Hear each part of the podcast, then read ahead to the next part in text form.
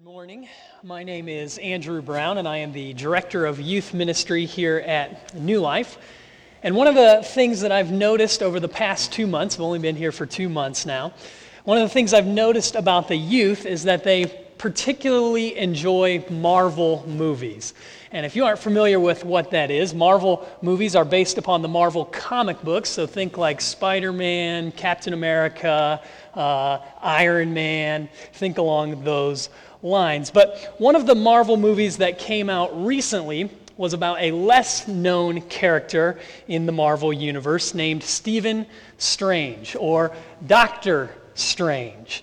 And this movie was really interesting and it explored the idea of healing, maybe even spiritual healing. And if you're unfamiliar with the story, Stephen, he is this, uh, he's this brilliant but very, very arrogant neurosurgeon, neurosurgeon. And early in the movie, he gets into this brutal car accident and he's no longer able to use his hands in any capacity. And this just crushes him. It destroys who he thinks he is, his value, his worth. And so he's set on this kind of fanatical search to find healing. but nothing seems to work. He seeks out these expensive, these experimental treatments, but nothing can cure him. And as these treatments continue to disappoint him, Stephen goes further and further down into despair. He becomes more and more depressed, isolated, and cynical. And he's left alone wondering if anything can make him well again. Now, there's a lot more that goes on in the movie, but I actually find this opening kind of scene, this opening part of the movie, to be the most compelling part of the movie. And I think it's compelling because we've all gone through something similar to what Stephen is going through. We've all wondered the same thing Is there anything that can heal me? Maybe not necessarily of a physical impairment, but maybe something deeper. Can I be healed of my past? Can I be healed of my anger? Is there anything that can heal me from my addictions? Can I be made well again after what happened last night or last week or last year? Can I truly be healed? Well, this morning we're going to be looking at a story from the Gospel of Mark about another man who was seeking healing and found it in Jesus Christ. And I think as we go through his story, we can find hope for our own, that there is a way for you and I to be healed. So if you have your Bibles, please flip over to the Gospel of Mark, chapter 1. If you didn't bring a Bible with you this morning, there is one in the chair in front of you. And the passage that we're looking at will be on page 488. I'll also have it up on the screen.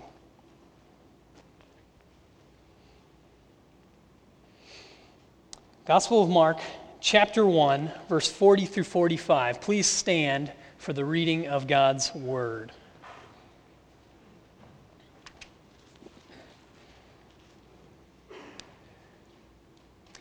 And a leper came to him, imploring him, and kneeling, said to him, If you will, you can make me clean. Moved with pity, he stretched out his hand and touched him, and said to him, I will be clean. And immediately the leprosy left him, and he was made clean. And Jesus sternly charged him and sent him away at once, and said to him, See that you say nothing to anyone, but go Show yourself to the priests and offer for your cleansing what Moses commanded, for a proof to them. But he went out and began to talk freely about it and to spread the news, so that Jesus could no longer openly enter a town, but was out in desolate places, and people were coming to him from every quarter. This is the word of the Lord. Let's pray together. Heavenly Father, I ask this morning that you would send your Spirit upon us that we might be healed. Only you can make us well, and so we ask that you would come and do something that only you can do. In Christ's name we ask this. Amen. You can be seated. So, leprosy was a terrible, terrible disease. It's not something we hear much about today, though a form of it does still exist. It's a little bit different than it was uh, back then. It's called Hansen's disease today. But we don't interact with leprosy all that much. And so it's hard to get a full grasp of what's going on in this story without understanding what it would have been like back then to have leprosy. And so I often like to think about leprosy. I like the way it just kind of I categorize it in my mind is the effects of leprosy. And there are three effects of leprosy. First are obviously the physical effects of leprosy. These are the ones we're most familiar with. And I'm going to show a few pictures of people who have leprosy today, and they are not um, not nice pictures to look at. And so I just want you to be ready for that. But I think looking at uh, people like this can help us get a under, better understanding of this story. So here are a few pictures of people with leprosy. And what leprosy does to you is it rots your skin. It, it, turns your skin white. You eventually develop scales and sores that swell and blister all over your body. Eventually, the disease makes its way down into your bones, and so you lose feeling in your limbs. And uh, oftentimes things fall off your body. So your fingers begin to fall off. You can see one of those examples. Hair falls out, even teeth and eyeballs can fall out because of leprosy. And so it is just a terrible disease. Imagine what these people must go through. Imagine what it would be like to have your body just fall apart before your eyes. But as I said, back then, leprosy affected more than just your body. There, leprosy also had huge social effects. Some forms of leprosy can be contagious, especially in children. And so people were afraid of getting this disease. They were very afraid of getting this disease. They were very afraid of their children getting this disease. So some of them would carry rocks around in their pockets to throw at lepers to keep them at a distance. And so, because of this, lepers had to, to let everyone know that they were a leper so that someone didn't accidentally come down with leprosy. Leviticus 13 45 and 46 says this The leprous person who has the disease shall wear torn clothes and let the hair of his head hang loose. And he shall cover his upper lip and cry out, Unclean, unclean. He shall remain unclean as long as he has the disease. He is unclean. He shall live alone. His dwelling shall be outside the camp. So just think of what that would have been like. I can't think of almost anything more embarrassing than having to go into a marketplace and cover my mouth and cry out, unclean, unclean, to everyone around me. It would have been so shameful, so humiliating for that person. And then, last of all, leprosy also has spiritual effects. Leprosy made a person ceremonially unclean. In this state, you could not enter the presence of God like everyone else. So you couldn't participate in the ceremonies, you couldn't participate in the feast, you couldn't participate in the regular worship of the Lord with the people of God. You had to live outside the camp, away from the presence of God and his people. Again, just imagine what that would be like. To feel like you couldn't draw near to God, that you couldn't relate to Him like everyone around you. Leprosy, as I said, was a terrible disease, and there was no escaping it. In the story we read today, when, the, when we see the, the leprous man come running to Jesus, he knows exactly what needs healing, right? Every day he looks down at his hands. Every, every time he remembers that he can't be with his family, every time he would catch a glimpse in the mirror, he would be reminded of his condition. There was no hiding it. Leprosy was easy to diagnose. But for us, it's not always so easy. Our problems can often be quite difficult to diagnose. In, in fact, we often misdiagnose them. We settle for surface answers that never get to the bottom of our true problem. And when we do that, we never get healed. So, the first thing we're going to look at this morning, in order to find healing for our lives, is we have to have a right diagnosis. Healing requires the right diagnosis. Throughout the Bible, uh, leprosy is frequently used as something of a, a metaphor or a symbol or a picture of sin. So, what physical leprosy does to the body, those pictures that we looked at, what physical leprosy does to the body, was meant to help us explain what sin does to our soul. So, for example, listen to how King David describes his sin in Psalm 38. This is him talking about his sin. He says this There's no soundness in my flesh because of your indignation, there is no health in my bones because of my sin. For my iniquities have gone over my head. Like a heavy burden, they are too heavy for me to carry. My wounds stink and fester because of my foolishness. I am utterly bowed down and prostrate. All day I go about mourning, for my sides are filled with burning, and there is no soundness in my flesh. My friends and companions stand aloof from my plague, and my nearest kin stand far off. So look at what David is doing there. He's describing his sin in a way that makes it sound like leprosy. There's no health in his bones, wounds that stink and fester, his sides filled with burning, and his friends not getting near him. It's almost like David, when he was writing this psalm, was looking out and looking at a leper and saying, That's, that's like me.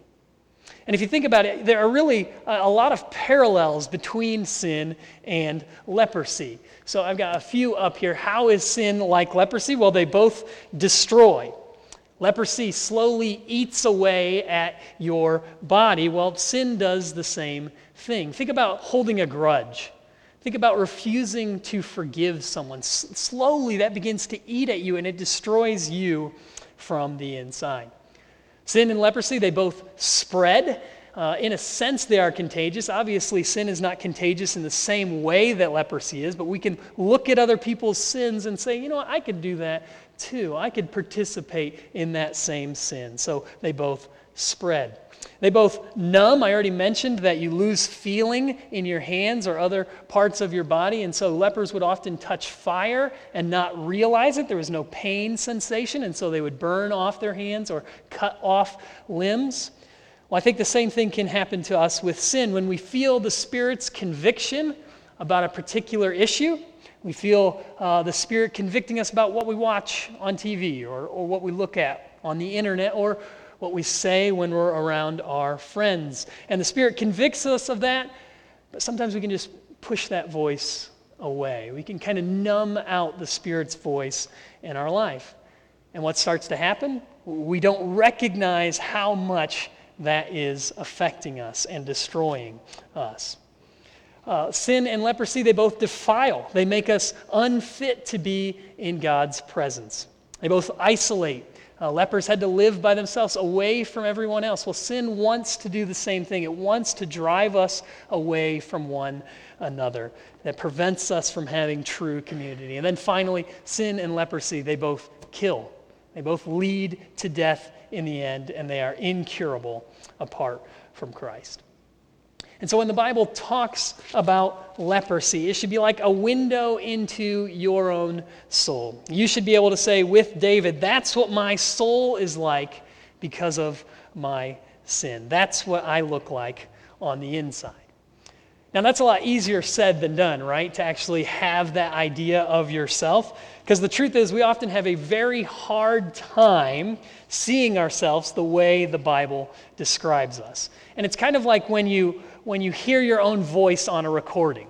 You know, if you've been taped on a video and, and then you, you hear it played back for yourself and you just hear yourself and you go, that doesn't really sound like me, right? That's not the way I, I really am. And then you ask that to other people and they're like, nope, that's, that's totally how you sound. Sometimes it's just hard to accept ourselves for who we actually are. Well, I think the same can be said with our spiritual condition. We have a hard time accepting how bad our sin really is, even when everyone else around us can recognize it. so we need to help each other here. We need to be asking one another to help us see ourselves as we truly are. So, just as a, a practical step for this, why not take some time this week, sit down with your spouse, a really good friend, um, somebody that you trust well, sit down with them and ask them in all seriousness hey, is there anything in my life that I'm not recognizing? Is there a sin or an area in my life that you see that I'm maybe just blind to, that I'm not able to pick up here? I think if you're willing to do that, if you're willing to receive that kind of correction from another person, I think it can have a, a, transformative effect on your life. It could help you see your condition like you've never seen it before. And I think when we start to see the leprosy in our souls, see ourselves as we truly are, then it's going to change our perspective on what truly needs to change and what needs to be healed in our lives. So we'll, we'll, finally have the right diagnosis to start dealing with our problems. So we need the right diagnosis, but secondly, we also need the right cure. Not only the right diagnosis. If we go back to Mark 1, we learn that this, this leper was very desperate. He may have tried countless treatments, but nothing had worked for him. Perhaps uh, he had kind of given up hope that he even could be healed. We're not sure. But something happened. Something happened where he heard about Jesus. He heard about him from someone else. Maybe he saw him from afar, but he heard what Jesus was doing, and something moved in his heart. Jesus was healing people in miraculous ways, and maybe for the first time in years, this man thought, why not, why not me? You know, if Jesus healed them, maybe he could heal me too. And so he came to Jesus with a reckless abandon. And he took a huge risk here. He broke all the common leprosy laws at that time. He doesn't, he doesn't cover his face. We don't see him doing that. We don't see him running up saying, unclean, unclean. He doesn't keep his distance from Jesus. Instead, he runs up to Jesus. He throws himself at his feet and he says, If you will, you can make me clean. These are amazing words of faith by this man. He knows that Jesus can make him well, but he also knows that the decision ultimately belongs to Jesus. He doesn't demand healing here. He says, If you will, it is your will, it is up to Jesus. And yet, he also knows enough about Jesus. He's heard about Jesus' power, he's heard about Jesus' compassion. He knows enough about to Jesus to believe that Jesus is not going to rebuke him to believe that Jesus is not going to throw stones at him, to believe that Jesus is not going to cast him away like other people had done. He came to Jesus believing that he could be healed, believing that he could be made well again. Now, at this point in the story, it's almost an incredibly tense moment. And so I just want you to, for a second, just picture yourself being there. Picture that you're just standing in the crowds and you're actually seeing all of this take place before you. I think it would have been uh, almost shocking to be there. I mean, didn't this leper know who Jesus was? Doesn't he know how holy Jesus is, how unfit he is to be in his presence? And now all the eyes are turning to Jesus. What is Jesus going to do here? How is Jesus going to respond? we see this in verse 41 and 42. Moved with pity, he stretched out his hand and touched him and said to him, I will be clean. And immediately the leprosy left him and he was made clean. This is an incredible, incredible thing that happened here. Jesus' response to the leper was almost more shocking than the leper's request. Uh, you can almost hear the crowd's reaction as Jesus slowly reaches out his hand to touch. If this was done in a movie, it would be done in slow motion. But you could hear almost the crowd's response. You could hear the gasps, the, oh, I cannot believe that he's doing that. Everyone was shocked. And at that moment, the questions, they probably turned away from the leper and they turned to Jesus. Didn't Jesus realize what kind of person this was? Doesn't Jesus know what could happen to him now? What is he thinking? Well, verse 40, 41 actually tells us what Jesus is thinking. It says that he was moved with pity. He was filled with compassion for this man. He felt this man's pain. He felt his suffering, and it brought an emotional response deep in the soul of, Savior, of our Savior. Jesus was so moved with pity that he reached out his hand to touch this man. He touched the untouchable. But then something miraculous happened here. And this would have been the most shocking thing of all. Instead of Jesus becoming infected with this man's disease, the purity of Christ infected, in a sense, this man, and he was healed. Verse 42 says the leprosy immediately left him. The mere touch of Christ's hand had cured him. And now the crowd, when this happened, they must have marveled. You could, probably could have heard the gasps once again when the man was healed. And then you probably would have heard cheering and celebration of some sort. But I think you would have heard one man above them all. I think for years this leper had, had to yell out, unclean, unclean. I just imagine that now, after he has been cleaned, I would hear him yelling, I'm clean, I'm clean. And if you think about it, this was probably the first time someone had touched this man in years. And Jesus, he didn't have to do it. Jesus could have just spoken one word with his mouth, and this man would have been clean. But Jesus intentionally stretches out his hand to touch him. Just think of what that touch, the, the touch of Jesus, meant to this man.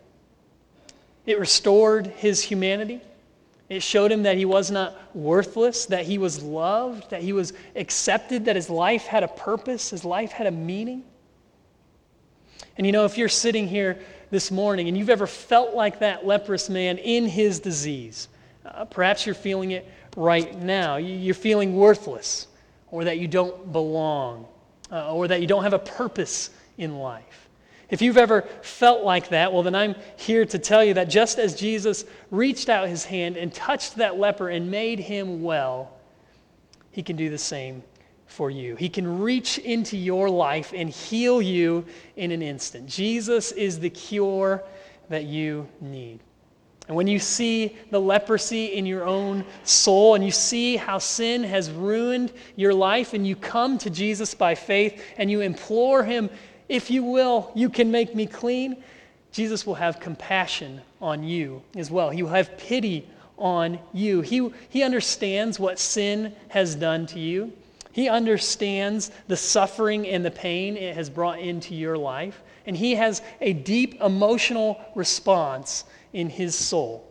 If you will come to Jesus by faith, he won't cast you out, he won't throw you aside, he will reach out his hand he will touch you and He will make you clean. So, to find healing in our lives, we need the right diagnosis, we need the right cure, but we also need the right payment. And that's the third point here this morning, maybe. okay, just trust me that it's, it's there. I don't know if you're anything like me, but I really do not like going to the doctor's office. I've had enough bad experiences there to make the, the, the trip completely undesirable. But the thing I I'm dislike the most about going to the doctor is the bill that arrives in my mailbox a few weeks later. Healing requires payment. Somebody has to pay for us to get cured. And this is true of our spiritual condition as well. If you go back to the story, we see in verse 43 Jesus sternly charged him and sent him away at once and said to him, See that you say nothing to anyone, but go, show yourself to the priests, and offer for your cleansing what Moses had commanded. So Jesus here is telling this leper two different things. He's saying, Don't tell anybody, and go show the priests what's happened to you. Now, he tells him to go to the priest because this is what the book of Leviticus commanded. There's actually commands in the book of Leviticus for what to do if you get cleansed or you get healed of your leprosy. And one of those things was to go to the priest and show them so that they could confirm it. And the purpose of that was so that you could be restored back into society once the priest confirmed it. So this man could now go back into a town. He could buy new clothes. He could talk to his friends. He could hug his kids and his wife if he had them. But just think about that. After this man has been healed, what do you think everyone would be asking him? How did you get healed? What happened? And yet Jesus told him not to tell anybody. Just imagine how difficult that would have been. Well, how'd you get healed? Uh, not quite sure. I tripped and then it's just healed. I mean, what, what, what would you say to people at that moment? It would have been so difficult for this man to keep quiet. And yet, it is always better to obey Jesus, even if it is difficult or even if you don't quite understand why he is telling you to do so. Because look what happens next. Look what happens in verse 45. But he went out again and began to talk freely about it and to spread the news so that Jesus could no longer openly enter a town, but was out in desolate places, and people were coming to him from every quarter.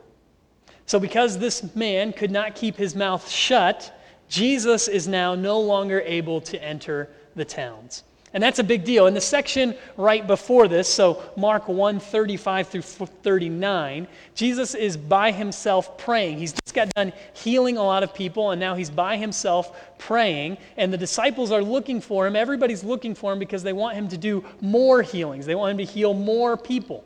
And so when the disciples finally come to Jesus, they say, Jesus, everyone is looking for you.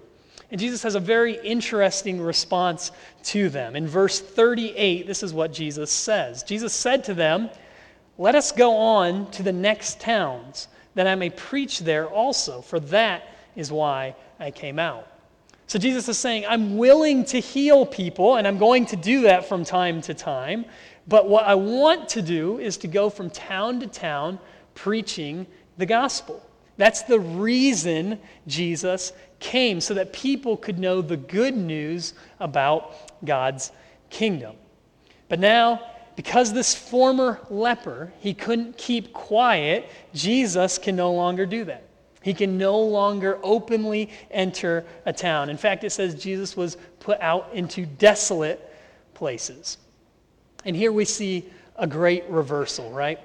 At the beginning of the story, the leper was the one who was not able to enter the towns. And now it is Jesus who is forbidden. At the beginning of the story, it's the leper who lived out in the desolate places, and now it's Jesus. There's a reversal going on. And I think in that reversal, we get a glimpse of the gospel. In a sense, Jesus takes this leper's place. He now has to endure some of the effects of leprosy that this man had gone through. To heal this man, Jesus had to be willing to pay the price.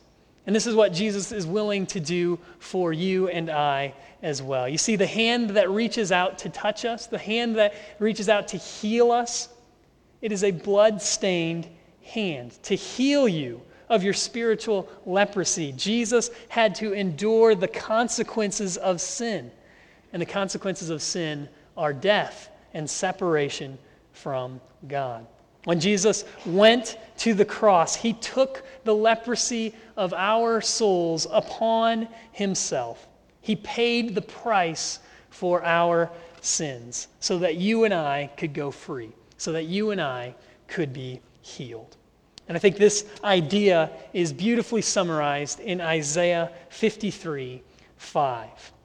But he was pierced for our transgressions, he was crushed for our iniquities. Upon him was the chastisement that brought us peace, and by his wounds we are healed.